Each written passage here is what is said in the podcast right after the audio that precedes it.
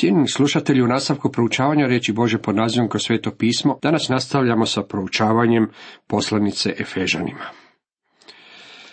Gospodin Isus rekao je svojim učenicima, ovako je pisano, križ će trpjeti i treći dan ustati od mrtvih i u njegovo će se ime propovijedati pokajanje i otpuštenje grijeha po svim narodima počevši od Jeruzalema. Pavao je u Kološanima jedan četrnaest rekao tu istu stvar, u kome imamo otkupljenje, otpuštenje grijeha. Kad je Isus susreo Pavla na putu za Damask, rekao mu je neka ode poganima, da im otvoriš oči pa se obrate od tame k svetosti, od vlasti sotonine k Bogu, te po vjeri u mene prime oproštenje grijeha i baštinu među posvećenima. Proljevanje Kristove krvi i njegova smrt na križu je temelj za oproštenje. Sine qua non ili bez toga nema ničega, Bog ne može oprostiti dok kazna nije isplaćena. Riječ za grijehe je paraptoma, što znači prijestup ili otpadanje. Pavao opisuje prvi čovjekov grijeh kao uvredu ili prijestup u Rimljanima petom poglavlju petnaestom rijetku. Istu riječ koristi i u Rimljanima četiri dvadeset pet, koji je predan za opačine naše i uskršen radi našeg opravdanja. Grijesi uključuju cijeli popis grijeha kojim se čovjeka može optužiti. Augustin je to izrekao vrlo precizno.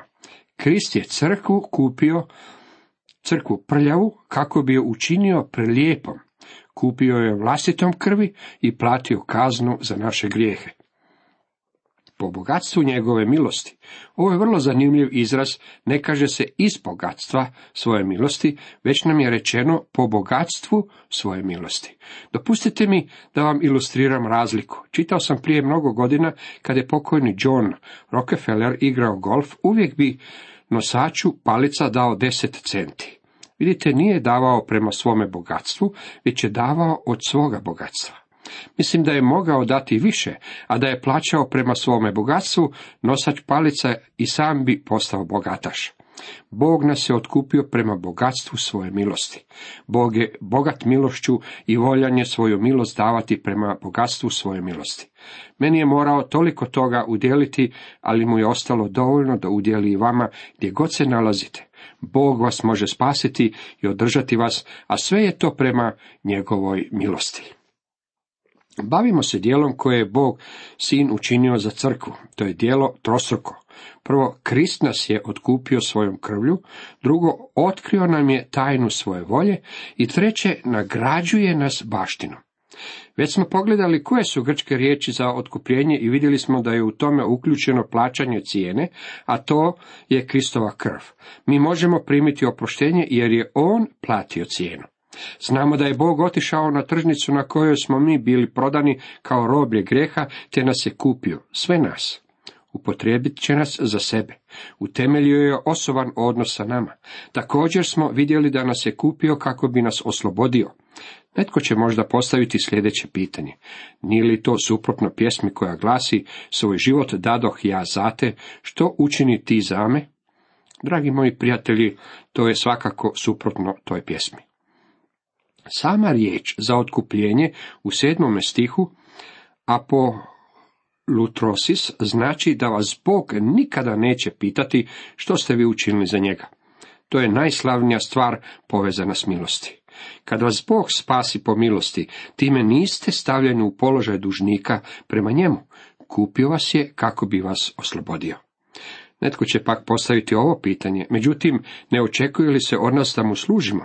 Svakako da se očekuje, međutim, ta služba temelji se na drugome temelju, na novome odnosu. Taj novi odnos je ljubav. Gospodin Isus rekao je, ako me ljubite, zapovjedi ćete moje čuvati. Ivan četrnaest petnaesti redak. Nije rekao, zato što sam umro za vas, morate čuvati moje zapovjedi. Rekao je, ako me ljubite. Danas, ako ga ljubite, on želi vašu službu. Ako ga ne ljubite, tada i zaboravite na službu Bogu. Danas mnogo slušamo o predanju Kristu. Dragi moji prijatelji, vi i ja imamo jako malo toga što mu možemo posvetiti i predati. Sve što moramo učiniti je da odgovorimo u ljubavi na njegov poziv, a to je nešto sasvim drugo. Mi njega ljubimo zbog toga što je on prvo ljubio nas. Čuo sam ovu priču prije mnogo godina i radi se o priči koja nije pretjerano popularna u današnje vrijeme, međutim ja ću vam je svejedno prepričati. Mislim da sam e, pretvrdoglav. U njoj nalazimo ilustraciju velike istine. Na jugu Sjedinjenih Američkih Država, i mrzim reći u doba ropstva, živjela je prekrasna djevojka koja je bila dovedena na tržnicu robljem na prodaju. Postojao je i vrlo okrutan robovlasnik, okrutan čovjek koji je počeo licitirati za njom. Svaki put kad bi rekao cijenu, djevojka bi zadrhtala i iza straha prekrio bi joj lice. Vlasnik plantaže koji je bio dobar prema svojim robovima bio je također ondje, pa je i on počeo licitirati za djevojku. Svojom je ponudom premašio ponudu ovog prvog, te je djevojku tako kupio. Platio je cijenu i rekao joj je, idemo k meni kući. Djevojka ga je slijedila, međutim on se okrenuo prema njoj i rekao joj, pogrešno si shvatila, nisam te kupio zbog toga što mi je trebao rob, već sam te kupio da te oslobodim. Samo je stajala pred njim potpuno zapanjena, zatim je iznenada pala na koljena. Zašto, rekla je, služit ću vam do kraja života. Gospodin Isus želi da mu služimo na istom takvom temelju. Ljubio vas je, platio je cijenu za vas, dao je samoga sebe i prolio svoju krv kako biste imali oproštenje grijeha. Sve to može biti vaše ako ste voljni doći k njemu i primiti ga kao svog osobnog spasitelja. Što ako netko kaže, ali ja ga ne ljubim? U tom slučaju on od vas i ne traži da mu služite. U tome je stvar. Nemojte nikada zaboraviti, vaše otkupljenje i oproštenje su po bogatstvu njegove milosti. Sada smo spremni za drugo djelo koje je Bog Sin učinio za crkvu. Krist je otkrio tajnu svoje volje. Čitamo, nju preobilno u nas uli zajedno sa svom mudrošću i razumijevanjem, obznanivši nam otajstvo svoje volje po dobrohotnom naumu svojem što ga prije u njemu zasnova, da se provede punina vremena, uglaviti u Kristu sve na nebesima i na zemlji. Što je tajna u pismu? Ne radi se o pitanju tko je krivac ili o nekakvoj tajnovitoj priči i ne radi se o tome da se pitate nije li šofer ubojica. Nije to priča koju je napisala Agatha Christie ili priča o Sherlock Holmesu. Tajna u Bibliji znači da Bog otkriva nešto što do tog trenutka nije bilo otkriveno. U novozavjetne tajne uvijek ulaze dva elementa. Čovjek je nikako ne može otkriti svojim umom, jer se uvijek radi o otkrivenju od Boga, i drugo, otkriva se u pravo vrijeme i nije sakriveno, te je otkriveno dovoljno da se ustanovi činjenično stanje bez da budu otkriveni svi detalji. Sekuldova Biblija navodi jedanaest tajni Novoga Zavjeta. Prvo, tajne Kraljevstva Nebeskog, Matej trinaest, tajna Izraelove sljepoće tijekom ovog vremena, Rimljanima jedanaest, tajna uzdignuća živih svetih na kraju ovoga doba, prva Korinčanima i prva Solunjanima.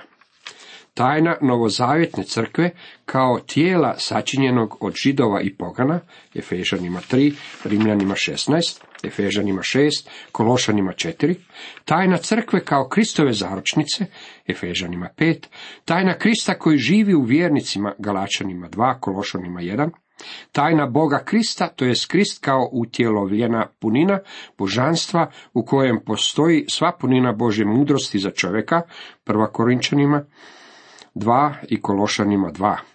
Tajna procesa kojim se bogolikost obnavlja u čovjeku, prva Timoteju tri, tajna bezakonja, druga Solunjanima, tajna sedam zvijezda, otkrivenje jedan, tajna Babilona, otkrivenje sedamnaest.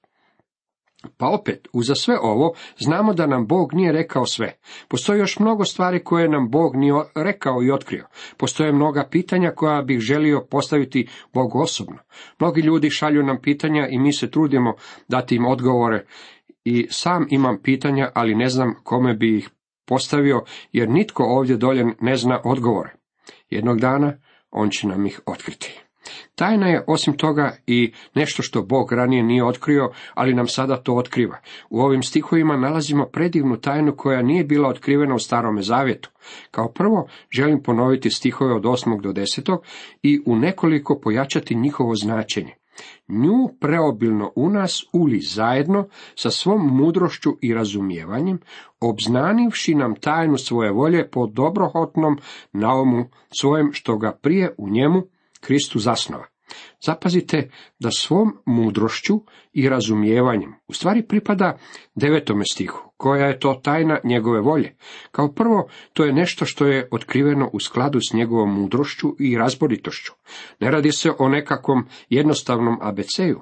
Iskreno se radujem što postoji toliko mnogo agencija i pojedinaca koji se trude ljudima prenijeti ono što nazivaju jednostavno evanđelje. Zahvalan sam Bogu što nam ljudi pišu i govore nam kako evanđelje činimo jednostavnim, te ga oni mogu razumjeti.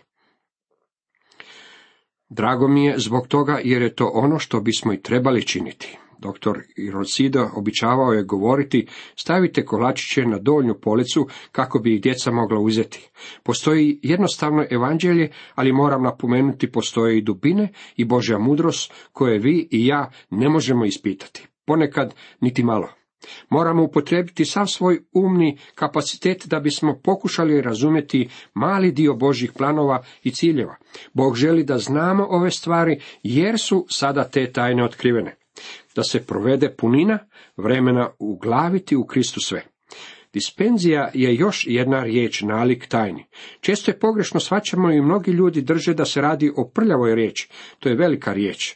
Neki biblijski učitelji ne žele koristiti tu riječ jer je omražena. Postoji mnogo riječi iz Biblije koje ljudi mrze. Riječi poput krv, otkupljenje i križ. Pavao nam je rekao da je križ uvreda, međutim to nas ne sprečava da i dalje propovijedamo o njemu. Biblija uči o dispenzijama, tako da niti mi nećemo izbjegavati tu temu. Kao prvo želim reći da dispenzija nije razdoblje vremena. U tome se dispenzija razlikuje od riječi doba. Često slušamo o dobu milosti. To je razdoblje vremena. Dispenzija je u potpunosti drugačije riječ koja se prevodi na potpuno drugačiji način. Ona može značiti upraviteljstvo, poredak ili uprava.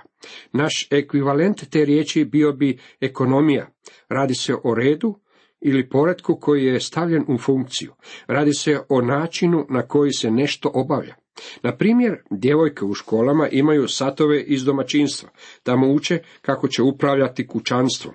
Kad žena ima vlastiti dom, možda će odlučiti jednog dana za ručak pripremiti grah, a drugi dan ispeći odreske.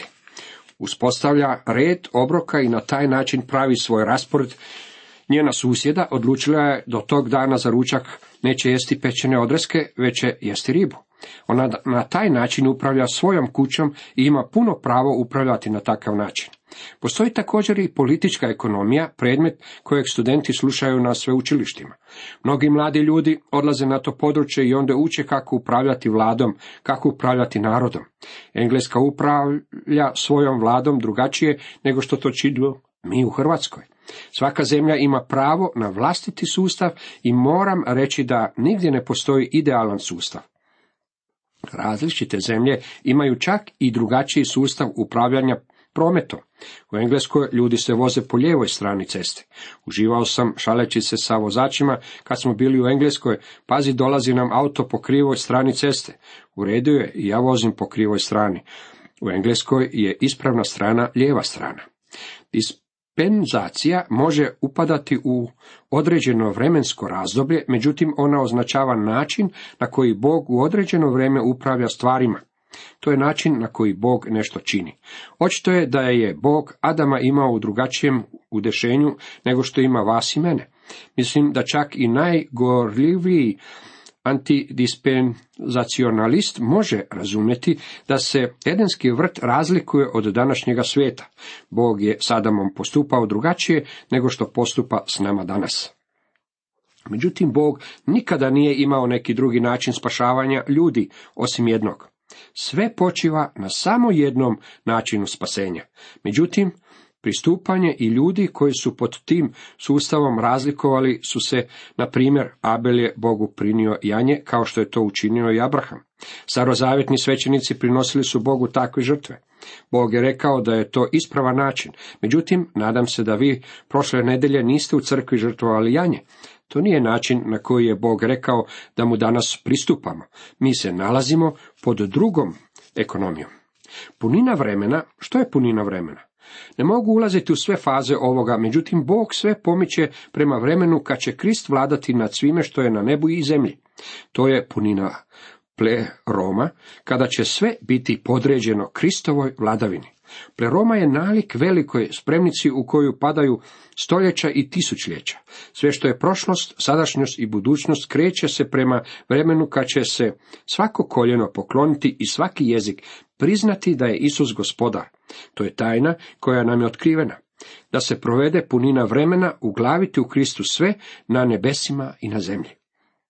O Kristu čitamo da Bog njemu pod noge sve podloži. Kad mu doista sve podloži, ništa ne ostavi što mu ne bi bilo podloženo. Sad još ne vidimo da mu je sve podloženo. Hebrejima dva. Time je vrlo jasno određeno da još uvijek nismo došli do tog vremena. Nalazimo se danas u drugačijoj dispenzaciji, živimo pod drugačijom ekonomijom, međutim Bog nam je otkrio da će se dogoditi nešto što u prošlosti nije bilo objavljeno. Nebo i zemlja danas nisu u savršenom skladu. Mi pjevamo svoju skladu. Imamo svoju rock glazbu, dok je jedina stijena rock stijena, Isus Krist. On je stijena. On je ta dragocjena stijena na kojoj crkva danas sigurno počiva. Doći će dan kad će nebo i zemlja biti u skladu, a sve će biti ujedinjeno u Kristu. Sada smo došli do trećeg dijela Boga Sina u korist crkve. Krist nas nagrađuje baštinom. U njemu, u kome i nama, predodređenima po naumu onoga koji sve izvodi po odluci svoje volje, u dio pade, da budemo na hvalu slavu njegove. Mi koji smo se već prije nadali u Kristu. Tu nalazimo predivnu istinu. On nam je dao i daje baštinu. Nagrađuje nas za nešto što nismo učinili. To je sveopći Božji plan i cilj, da vjernici imaju udio u Kristovoj baštini. On će zajedno s Kristom biti baštinici, jer i jesu u Kristu. Pavao nam piše, ako pak djeca, onda i baštinici, baštinici Božji, a su baštinici Kristovi, kada doista s njime zajedno trpimo, da se zajedno s njime i proslavimo. Zato neka se nitko ne hvasta ljudima, jer sve je vaše, bio Pavao, ili Apolon, ili Kefa, bio svijet, ili život, ili smrt, ili sadašnje, ili buduće, sve je vaše, vi Kristovi, a Krist Božji. Ja u istinu ne mogu u potpunosti razumjeti ovu predivnu istinu koju nam Bog podaruje, međutim uzdignut sam sa položaja na kojem se nalazim i nosim je ravno u nebo. Sve je moje, Krist pripada meni, Pavao pripada meni, čak i smrt može pripadati meni. Sve je moje. Moje je zbog toga što mi je On to dao. Krist je moje, Bog je moj. Kakvo veličanstvo i iskustvo za nas. Imam potrebu uzviknuti jer se radi o uistinu predivnom stvarima. Bog je to predodredio, utvrdio je te činjenice. To se sve odnosi na spašene. Sjetimo se kako Bog nikada nije predodredio nekoga da bude izgubljen. Predodredio nas je da primimo dio u baštinu. Da, On to nije predodredio za mene, ja to nikada ne bih dobio. Radi se o nečemu što ne zaslužujem, radi se o nagradi po njegovoj milosti, a ne po nekakvoj moje zasluzi. To je Božja volja i to je jedini način na koji se to sprovodi. Dobro je, ispravno i najbolje. Zašto? Zato što je Bog to zamislio sa određenim ciljem. To je i najjednostavniji i najbolji odgovor. To su tri predivne stvari koje je Krist učinio za nas. Otkupio nas je svojom krvi, otkrio nam tajne svoje volje i nagrađuje nas baštinom. Kako je to divno! Ne mogu izgubiti. Platio je za crkvu i ja mu pripadam, jer je on platio cijenu. Moram dodati kako je njemu crkva vrlo važna. Čovjekovi mali planovi ovdje dolje na zemlji nisu važni. Mi često držimo da su važni. Čovjek današnjice drži u rukama planove svijeta, međutim taj isti čovjek neće biti na zemlji u narednih stotinu godina. Svi će ti ljudi nestati, međutim Božji veliki planovi sprovešće se do kraja. Hvala Bogu na tome. dvanaesti stih je jedan od veličanstvenih hvalospjeva koje nalazimo diljem poslanice. Zapazit ćete da se Pavao zaustavlja i pjeva hvalospjev nakon što nam je kazao što je svaka od osoba trojstva učinila. Upravo je završio sa objašnjavanjem dijela koje je učinio sin. Tada piše, da budemo na hvalu slave njegove, mi koji smo se već prije naladali u Kristu. Bog ne postoji zato da bi udovoljavao kapricima i željicama vjernika. Vjernik postoji za Božju slavu. Kad je vjernik u potpunosti u Božoj volji, tada živi život u svojoj njegovoj punini, zadovoljstvu i radosti. To će vas izbaviti iz ruku psihologa, međutim kad niste u Božoj volji, tada vas vreba nevolja. Život po Božoj volji životu daje smisao i cilj. Živećemo za hvalu njegove slave. Bog će kroz beskrajna prostranstva budućnosti moći pokazati na vas i mene i reći, pogledajte, nisu bili vrijedni spašavanja, ali ja sam ih ljubio i spasio ih. Tako što daje nam vrijednost, položaj, dostojanstvo, svrhu, radost i slavu života. Postojimo na hvalu njegove slave i to je dovoljno. Ovaj hvalospjev naravno gleda na Kristov ponovni dolazak. Treći hvalospjev, vidjet ćemo, bavi se djelom Svetoga Duha. Kad promatramo djelo Svetoga Duha, zapažamo, obnavlja vas, on nam je utočište i našim životima daje stvarnost. Prvo dolazimo do obnove. U njemu ste i vi, pošto ste čuli riječ istine, evanđelje, spasenja svoga, u njemu ste, prigrlivši vjeru, opečaćeni duhom obećanim svetim. Ovaj je odjeljak po mom dubokom uvjerenju jedan od najizuzetnijih u Bibliji. Pa reći će netko, ovdje se uopće ne govori o obnovi. U stvari govori se i to na uistinu predivan način. Sada prelazimo s Božjeg dijela za nas na djelovanje Svetog Duha u nama. Božje djelo u planiranju crkve i djelo Gospodina Isusa u otkupljivanju crkve i plaćanju za nju bilo je objektivno djelo. Djelovanje Svetog Duha na zaštiti crkve je drugačije jer je ono subjektivno. Ono je u nama. U ovome dijelu obnove i regeneracije Sveti Duh čini da grešnik čuje i uzvjeruje u svome srcu i to ga čini Božjim djetetom. Gospodin Isus je rekao, treba da se rodite nanovo, odozgor. Na koji se način rađamo nanovo? Ivan nam objašnjava, a onima koji ga primiše, podade moć da postanu djeca Božja onima koji vjeruju u njegovo ime. Jednostavno trebamo vjerovati u njegovo ime. U njemu ste i vi, pošto ste čuli riječ istine. Čuli znači ne samo slušanje zvuka riječi, već se misli na slušanje sa razumijevanjem. Pavao je pisao, a mi propovjedamo Krista, raspetoga Židovima sablazan, poganima ludost, pozvanima pak i Židovima i Grcima, Krista, Božju snagu i Božju mudrost.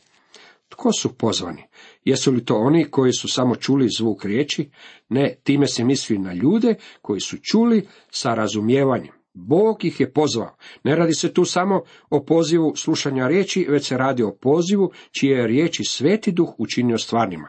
Vjera dolazi od slušanja i to slušanja Božje riječi prema onome što je zapisano u Rimljanima deset. Oni koji su pozvani čuju Božju riječ i odgovaraju na nju. Što se događa potom? Petar to izražava na sljedeći način. Da nanovo ste rođeni ne iz sjemena raspadljiva, nego neraspadljiva riječu Boga koji živi i ostaje. Božja riječ širi se i putem ovih radio poruka. Mi govorimo da je Božji sin umro za vas, ako se pouzdate u njega, bit ćete spašeni. Netko će reći, ja čitam te riječi, međutim, one mi ne znače baš ništa. Netko drugi, međutim, pročitat će ove riječi ili čuti poruku, a Sveti Duh primijenit će te riječi na njegovo srce, tako da će taj čovjek uzvjerovati. Pouzdat će se u Krista, a u tom trenutku biva obnovljen. Vjerovanje je logičan korak nakon slušanja. Možda to i nije sljedeći korak gledano kronološki, međutim, logički gledano, to je svakako sljedeći korak. U njemu ste i vi, pošto ste čuli riječ istine. To je najbolje objašnjenje značenja riječi na novorođenje, za koje ja znam u Božoj riječi. Slušate riječ istine, evanđelje vašeg spasenja, radosnu vijest vašeg izbavljenja i pouzdajete se u Krista. U njemu ste, prigrlivši vjeru, opečačeni duhom obećanim svetim. Cijenjeni slušatelji, toliko za danas. Nešto više iz ovog odjeljka dajemo u sljedećoj našoj emisiji.